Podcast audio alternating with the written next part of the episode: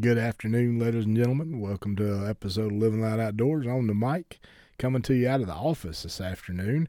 Too cold to be anywhere else. I've been outside. It's cold. I'm staying inside. I have um, ran across something I want to share with you today.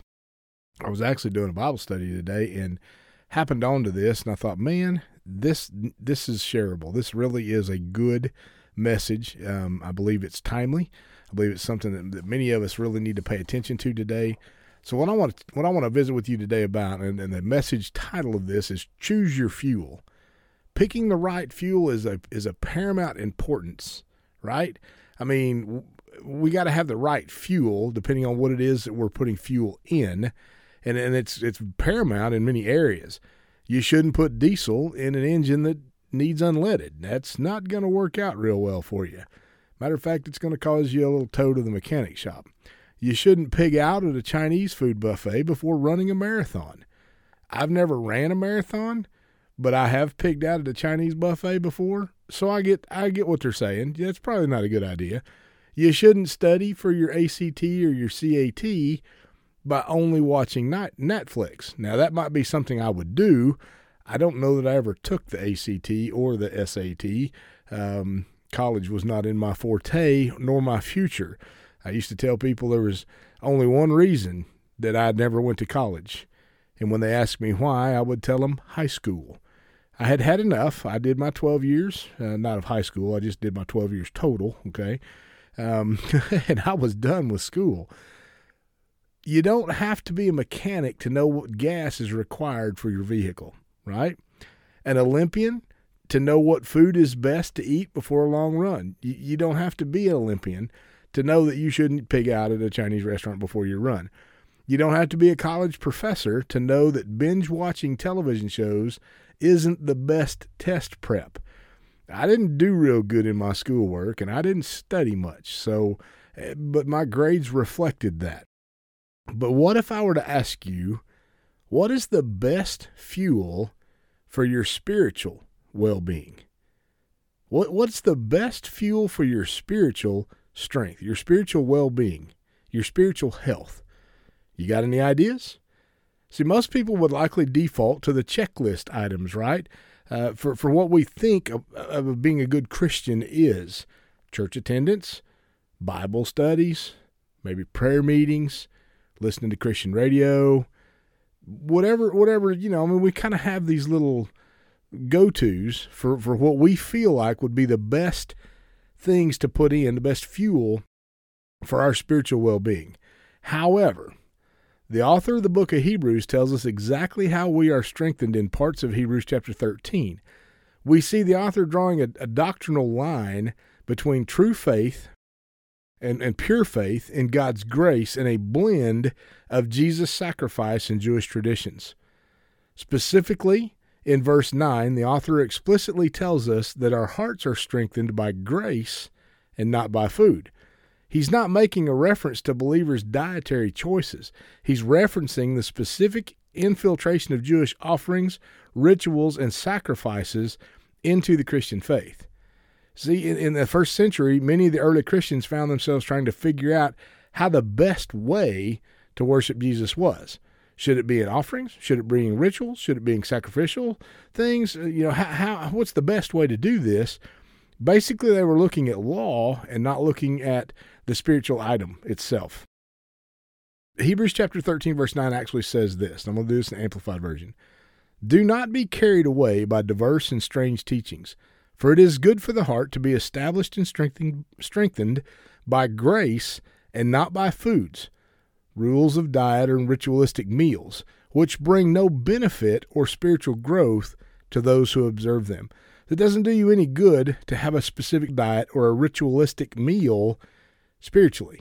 It, it's not going to have any bearing on your spiritual life whatsoever. If you want to look at something cool, you can check out Isaiah chapter 58. I love to preach that entire chapter because it gives us a principle and a vision or a, or a, or a view of, of what true fasting is. So we all think of fasting in one particular way, but but God has a different opinion sometimes. So the, the ritualistic things that we feel are fasting, things we should do when we fast aren't necessarily how God views fasting. So that, that's a good Isaiah chapter 58. Go check that one out. There, there are several groups that simply could not come to grips with the fact that you only needed the grace of God via the sacrifice of Jesus to be saved. So there's there's a lot of folks that still have problems with that. How, is that enough? We, we we need to do more works. Is, is kind of their complex that that we need to we need to we need to make sure we do things a certain way. But but Jesus said that it's it's grace. My grace is sufficient. They just knew that there had to be something more to it. There just had to be some personal grit and effort involved, right? I mean, you ever think that about your spiritual life? That, that, that it really does require more effort and, and more grit, something that you need to get involved in? So, this is where a lot of us struggle. In, in most areas of our lives, we are fueled by our accomplishments through our own effort. Food is on the table because we worked hard to get the job, and we're diligent at that job. We made the team because we did the necessary off-season training and preparation, and we performed well during the tryout. We, we solved the problem between two friends because we convinced them to come together and we led them directly towards reconciliation. Yet it doesn't work that way with God. We, we simply cannot work, train, or argue our way into God's grace. There is nothing we can do to deserve it more than any other person on earth. We, we can't buy it. We, can't earn it. Uh, it's not something that's, that's out there that we can strive for. Simply put, God's grace is a gift, one that we do not warrant, we don't deserve it, but one that is available to all of us regardless. God's grace. He even tells us that His grace is sufficient for us, His Spirit alive in us. That is our fuel. That is how we strengthen our spirits. Zechariah 4 6 says this Then he said to me, This continuous supply of oil is the word of the Lord to Zerubbabel, prince of Judah, saying, Not by might, nor by power, but by my spirit, of whom the oil is a symbol says the Lord. Not by might, not by power, but by my Spirit alone. We need to adjust our perspective to rely more on God's grace as opposed to our own striving. That we, we, we can't strive enough. We can't work enough. We can't work our way into the kingdom. It, it's by His grace.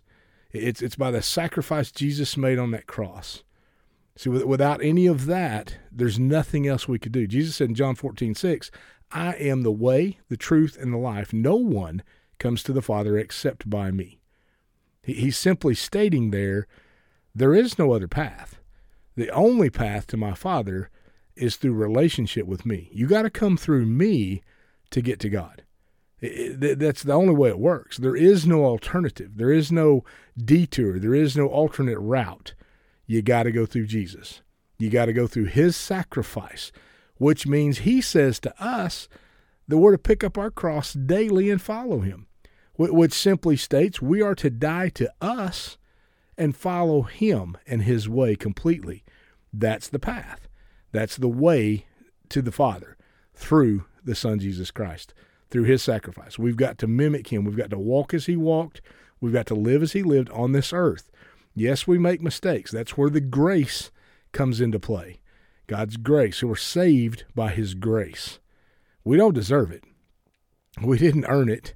There's nothing we can do to buy it. It's simply a gift He gave to us. Now, I did a little demo at the church one day and I was talking about a gift, and I put a $20 bill up over one of the music stands. And I said, This is a gift to anybody who wants to come and get it. There was only one gentleman jumped up and come up to the front, and he took that $20 bill. See, the only way you can receive a gift is if you come and get it. I can put a box, I can put a $100 bill on the table, a $20 bill on the table, and tell you, hey, this is a free gift. But until you get up and, and obtain it, it's not yours. You've got to take the gift. You've got to accept the gift. And that's what Jesus is to us. He is a gift. The, the, the, the, the process of Him going to that cross is a gift to us for eternal life, but we have to accept it. And, and that acceptance requires our surrender. That acceptance requires us to surrender up our life, to sacrifice our life, to die to Him, to pick up our cross. You know, that you, you ever considered water baptism? Water baptism is a great representation of us surrendering our life to Christ. So water baptism is, is, is just exactly that. It is a public proclamation of my accepting, surrendering to Jesus Christ, and my dying to me, who I was, and my resurrection into who I am now. That that water baptism is a beautiful example of that. I've seen some power come in the midst of water baptism. Let the Holy Spirit move you today. But let, let Him challenge your life to realize that no matter how much good stuff you do, no matter how good a person you might be, without God's grace, we don't have an option for eternity. We're, we're already set. But He gives us an opportunity to accept His Son's death by grace. And it's through His grace He sets us free.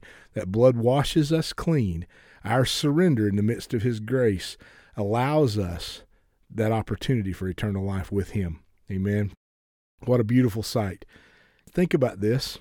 What adjustment can you make to help you choose the right fuel for your life? What, what, what needs to happen? Yeah, we, we do need these other things. We need the things that talked about. We, we do need to go to church. We need the fellowship of other believers, other other followers of Christ around us. Yes, we do need to read the Word. We need to learn what God has for us. That we the, the very power that we're going to use to fight the battles that we're fighting in this earth today, they're, they're spiritual, they're not physical. Our sword is that word. The, the word of God is our weaponry. We need to learn it. We need to accept it. We need to read it. We need to get it in us so that we can use it when necessary. Yeah, Christian radio is a great idea. You hear me talk about music some. You know, garbage in, garbage out. You you allow the junk of this world to come into your heart that's probably what's going to come out of you. The Bible actually says that you will know him by his fruit. You, will know a tree by its fruit. You'll, you're going to know a person by its fruit too. And, and that fruit is, is what's feeding it, what's nourishing our body. What is that? You know, if it's if it's garbage, that's what's going to come off of us. But when we put the things of God in us, we get His Word in us. We listen to, to Christian music or worship uh, we, we fellowship with other followers. That iron sharpening iron. We learn from each other. You know, we hear the other's story. The Bible says that that we overcome the enemy by the blood of the Lamb. That's our that's our surrender. Jesus' sacrifice on the cross, our surrender to allow the blood to wash us clean, and by the word of our testimony, our story of redemption, how Jesus set us free from the problems in our life. Now, it doesn't mean there won't be any more problems. You surrender your life to Christ, you live under His grace, you live according to His word. We're going to fight. That's what we're here for. We're here to make a way where there is no way. We're, we're here to, to prepare the way of, of the kingdom coming to this earth. That's our role. We're to seek out that which is lost so that it may be found. That's the, that's the Great Commission. Go into all the world and preach the gospel. Live out the gospel alive in us so that others can see it, others can hear it, and others can be drawn to it. When they see our redemption story, it sets the captive free, much like us when we accepted that that that that offering, that gift given to us, it set us free. Now our story of our redemption will set someone else free. Amen. It's pretty simple. Choose your fuel you, you don't want to put the wrong fuel in. You put the wrong fuel in, and you're going to wind up at the mechanic shop with a costly bill. Amen. I hope you can relate to this. God bless you guys. We love you so much. Thank you so much for following us. Rhonda and I pray over our listener base. We pray over all of you guys, thanking you so much for your, your participation in this ministry, whether it be financially or simply praying for us. We covet your prayer. We covet your financial support. God's going to provide whatever we need to do His work. That's we believe that. Um, I'm doing my part. I'm on the microphone. I'm sharing what He gives me. I'm sharing what He lays on my heart to the best of my ability. Might not always be the greatest, but it's the best I have, and it's in my obedience that He's going to honor me. So that that's huge right there. This, grace thing and all this stuff. We can't earn our way into heaven. It's our obedience that's going to move the mountains. When we become obedient to His ways and His word, that He's going to set us free. Amen. We love you. God bless you guys. You can find all our giving links, www.livinglightoutdoors.com on our Facebook page uh, with Living Loud Outdoors on Facebook. You can actually support us right here on the podcast link. Uh, easily done. We we know how to get your support if you want to give it to us. More than anything, pray over us, pray over this ministry, and share all of this. All you got to do is click copy that link, and you can text it to somebody, and it'll pop right up on the on the podcast platform, and they can hear this message. Go down through there, find one that maybe suits a friend of yours. I, I just recently sent someone a duck call sermon because they're they're duck hunters, they're hunters, they understand that, and and that duck call sermon speaks volumes to those who understand it. So you know, click a link, share a message with someone that you think might could use that. Amen. That's part of being in this ministry. It's part of walking with us, sharing this with others. All right. We love you. God bless you. We'll talk to you again real soon.